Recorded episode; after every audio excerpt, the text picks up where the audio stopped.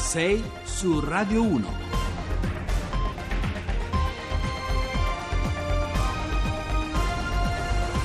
Allora, di nuovo in studio per la seconda parte di 6 su Radio 1, Francesco D'Aiala al microfono. Mi sono dimenticato prima di dare il numero mh, con cui potete mettervi in contatto con noi, che per sms e whatsapp, che è 335 699 2949.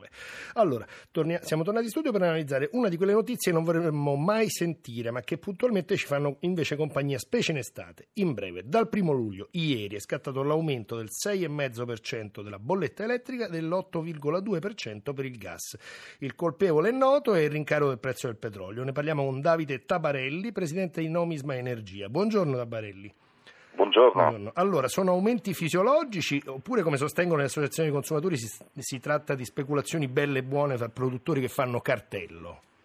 No, è fisiologico, bisogna sempre ricordare dopo questa importante variazione al rialzo che il mese il trimestre precedente, il primo aprile 2018, c'era stato un calo di maggiore intensità, almeno sulla parte elettrica, c'era stato un calo dell'8% che ovviamente stampa ma anche i consumatori non se ne sono accorti di questo, come accade sempre, i consumatori sono sempre molto attenti a vedere rialzi, mh, mm, si dimenticano facilmente dei ribassi. Eh, se ci sono delle speculazioni queste sono sul mercato internazionale eh, del petrolio, dell'energia elettrica, del gas, ecco, però a livello nazionale l'autorità non fa altro che recepire le variazioni di queste borse che ahimè sono molto oscillanti. Ecco. Se vogliamo fare una critica ha scelto l'autorità di prendere a riferimento delle borse che, come dice il nome, sono soggette a forte instabilità.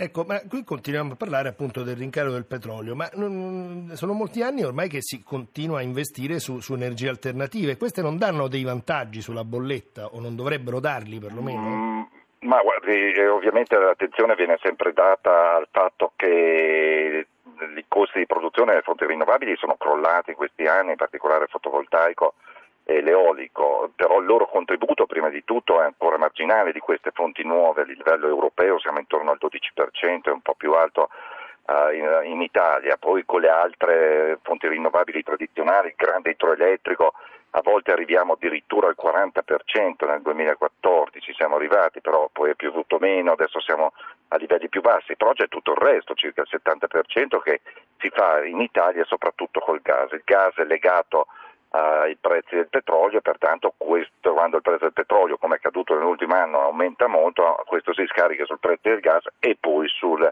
eh, sulle tariffe elettriche.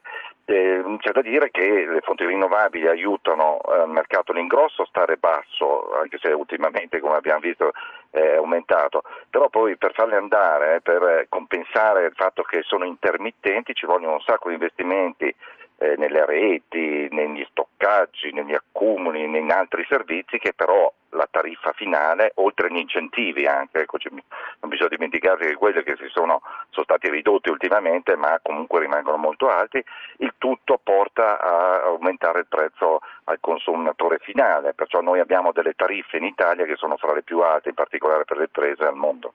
Ecco, su questo volevo chiederle una cosa. Eh, adesso ovviamente il primo luglio scattano e il gas eh, da riscaldamento non si usa perché eh, fa caldo, ma quando in autunno eh, cominceranno tutti a accendere le caldaie di riscaldamento e questo gas appunto che è aumentato dell'8,2% non arriveranno delle mazzate micidiali in, in bolletta? Ma eh, questo aumento che c'è stato eh, al primo luglio sconta già il fatto che i prezzi su queste borse, che sono anche per i mesi futuri, per il prossimo inverno, sono già stati al rialzo. Ci sarà qualche, qualche aumento, ma non drammatico. Ecco.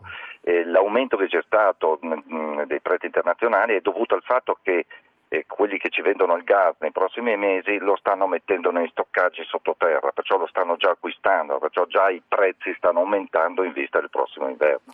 Perfetto, eh, bene, io ringrazio allora Davide Tabarelli, eh, presidente di Nomisma Energia, che ci ha raccontato il funzionamento e soprattutto eh, purtroppo i rincari delle bollette.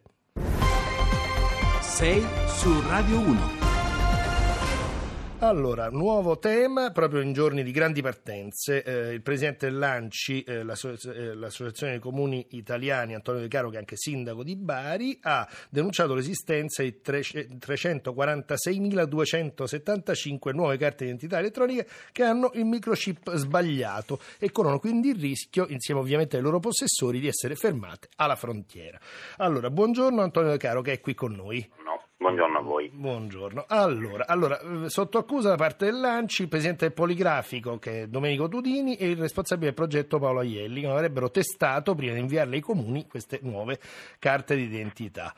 Allora, questi nostri, ripeto il numero, 346.275 connazionali che hanno ricevuto le nuove carte di credito, non potranno uscire dall'Italia o esiste un rimedio? No, no, noi abbiamo soltanto segnalato questo problema e il poligrafico ci ha rassicurato sul fatto che comunque la carta è una carta valida, una carta leggibile, c'è solo un problema per l'espatrio che però è stato risolto perché da un lato stato, sono state comunicate alle frontiere le, i codici delle carte che hanno questo piccolo difetto e contemporaneamente eh, sta per arrivare a casa degli italiani che hanno questa carta, una nota che, nella quale si spiega che c'è la possibilità, senza diciamo, eh, gran eccesso ecco, di, di, fuga, di andare a cambiare, la possibilità di cambiare la carta presso il comune di residenza.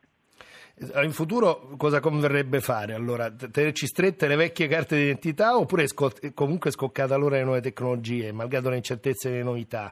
Anche per Beh, quanto la, appunto la carta d'identità nuova è molto innovativa. Noi avevamo un problema, mi ha spiegato in questi mesi il poligrafico, eh, di copie di carte d'identità, di copie di carte d'identità fasulle, tant'è vero che in Europa eravamo l'ultimo paese per la sicurezza della carta d'identità. Questa invece è molto innovativa, è una carta d'identità che potrà essere utilizzata nel futuro anche come eh, non solo per l'identificazione, ma per scaricare dati, per utilizzare dati personali, non so, quelli della ASL piuttosto che dati comunali. Contemporaneamente ehm, la carta però eh, ha avuto questo problema per l'espatrio quindi diciamo, diciamo, il suggerimento che diamo è che se uno non deve andare fuori non c'è bisogno di andare a cambiarla, mm.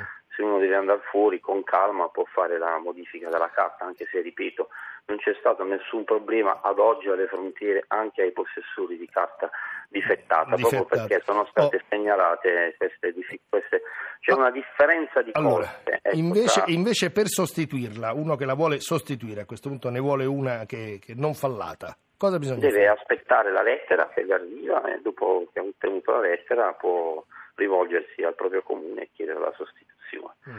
L'errore è un errore, è un codice, eh, quello stampato sulla carta non corrisponde al codice che è inserito all'interno con la lettura ottica. E per cui questo che, che, problema dà in pratica? Che potrebbe sembrare che, che non da un? Problema di, eh. sì, da un problema mm. diciamo, di errata lettura, perché mm. Chi controlla la carta da un lato nella lettura ottica legge un, un codice e dall'altro lato il codice invece che legge visivamente è diverso. Allora, a parte il tempo che uno dovrà perdere per andare al comune a sostituire, eh, ma si dovrà pagare il, questa sostituzione? No, no, la sostituzione gratuita è a carico del poligrafico. Mm. Tutto a, cari- a, carico del poligrafico. Senta, eh, va bene, allora per, per, quanto ci riguarda possiamo andare tranquilli, insomma, possiamo andare all'estero tranquilli. Io ringrazio. Possiamo partire tranquillamente, Poss- poi uno per Perfetto. scrupolo se vuole la va a sostituire. Però insomma non, non, non è un una cosa primaria. Benissimo. Allora ringrazio il presidente dell'ANCI che è intervenuto con noi, Antonio De Caro, ripeto, sindaco di Bari, con cui abbiamo parlato di eh, carte d'identità eh, con microchip fallato. Ma ti ricordi le onde grandi e noi?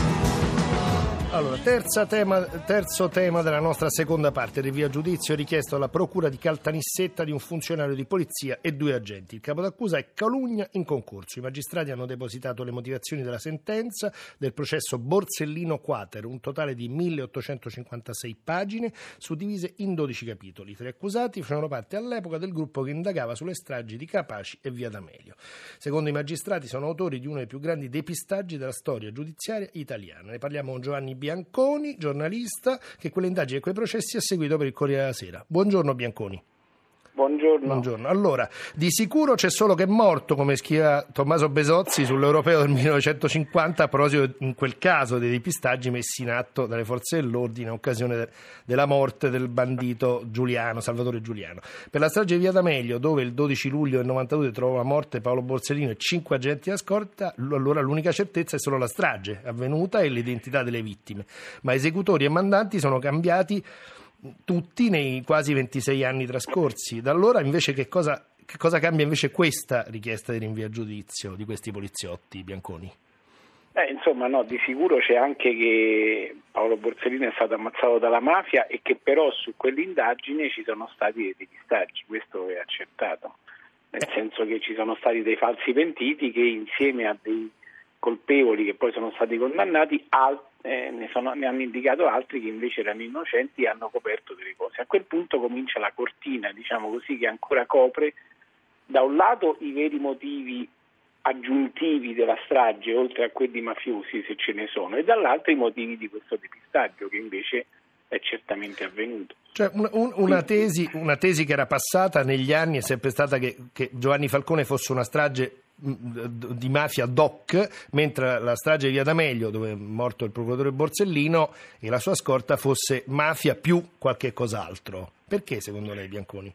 Eh, perché? Perché la mafia fece un pessimo affare uccidendo Borsellino subito dopo Giovanni Falcone, perché per esempio le leggi d'emergenza approvate all'indomani della strage di Capaci, dopo quasi due mesi stavano eh, diciamo, non era certo che, state, che, sarebbero state approvate dal Parlamento, mentre invece la strage di Borsellino ha dato un'accelerazione a quelle leggi antimafia. Poi è cominciata la cosiddetta trattativa ulteriore che ha portato peraltro a una recente condanna di alcuni altri ufficiali dei carabinieri, ma insomma poi comincia tutta un'altra storia. Di fatto, per come sono andate le cose, si è sempre ipotizzato, anche perché l'hanno detto autorevoli eh, collaboratori di giustizia non smentiti, su altre vicende, che eh, la mafia aveva diciamo così, sondato altri centri di potere sia, che, sia politici che imprenditoriali per, sapere, per avere il via libera a compiere queste stragi, che hanno avuto una ricaduta politica anche sulla storia d'Italia del 1992 e 93.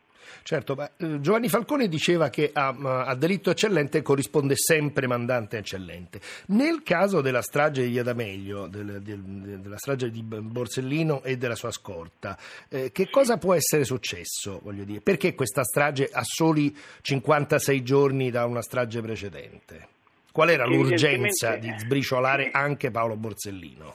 Perché evidentemente si temeva che Paolo Borsellino potesse eh, scoprire qualcosa, ma che non andava scoperto e il fatto che i magistrati dell'ultimo processo, i giudici dell'ultimo processo abbiano collegato i depistaggi alla scomparsa dell'agenda rossa dove Borsellino annotava, secondo le testimonianze dei suoi familiari e dei suoi collaboratori, le sue idee, quello che andava scoprendo, anche perché Borsellino non indagava direttamente, non poteva indagare direttamente sulla strage di Capaci, però se ne interessava, aveva chiesto eh, varie volte a gran voce in appuntamenti pubblici di essere ascoltato dai suoi colleghi di Caltanissetta, ma nei 57 giorni in cui è rimasto in vita dopo la strage di Capaci, i suoi colleghi di Caltanissetta non hanno trovato il tempo di ascoltarlo.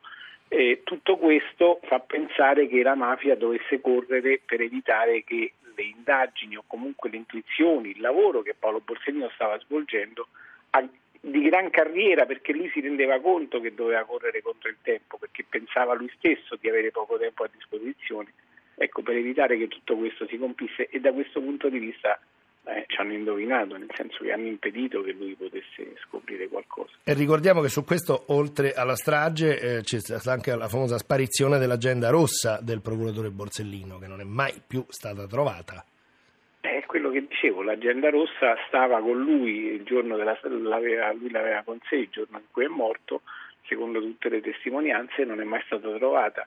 Adesso i magistrati i giudici di, della Corte d'Assise che hanno condannato altri due boss mafiosi più altri due eh, cosiddetti pentiti per calunnia hanno stabilito che quella, la scomparsa di quell'agenda rossa è probabilmente collegata al depistaggio successivo Perfetto. che avrebbe, la, diciamo, avrebbe avuto lo scopo di chiudere il cerchio a un piccolo gruppo di mafiosi Certo. a non andare avanti. Va bene, io ringrazio Giovanni Bianconi, inviato del Corriere della Sera, in cui abbiamo parlato di eh, strage di Via D'Amelio. Linea al giornale radio e ci vediamo nella seconda parte alle 7.30. Ci sentiamo.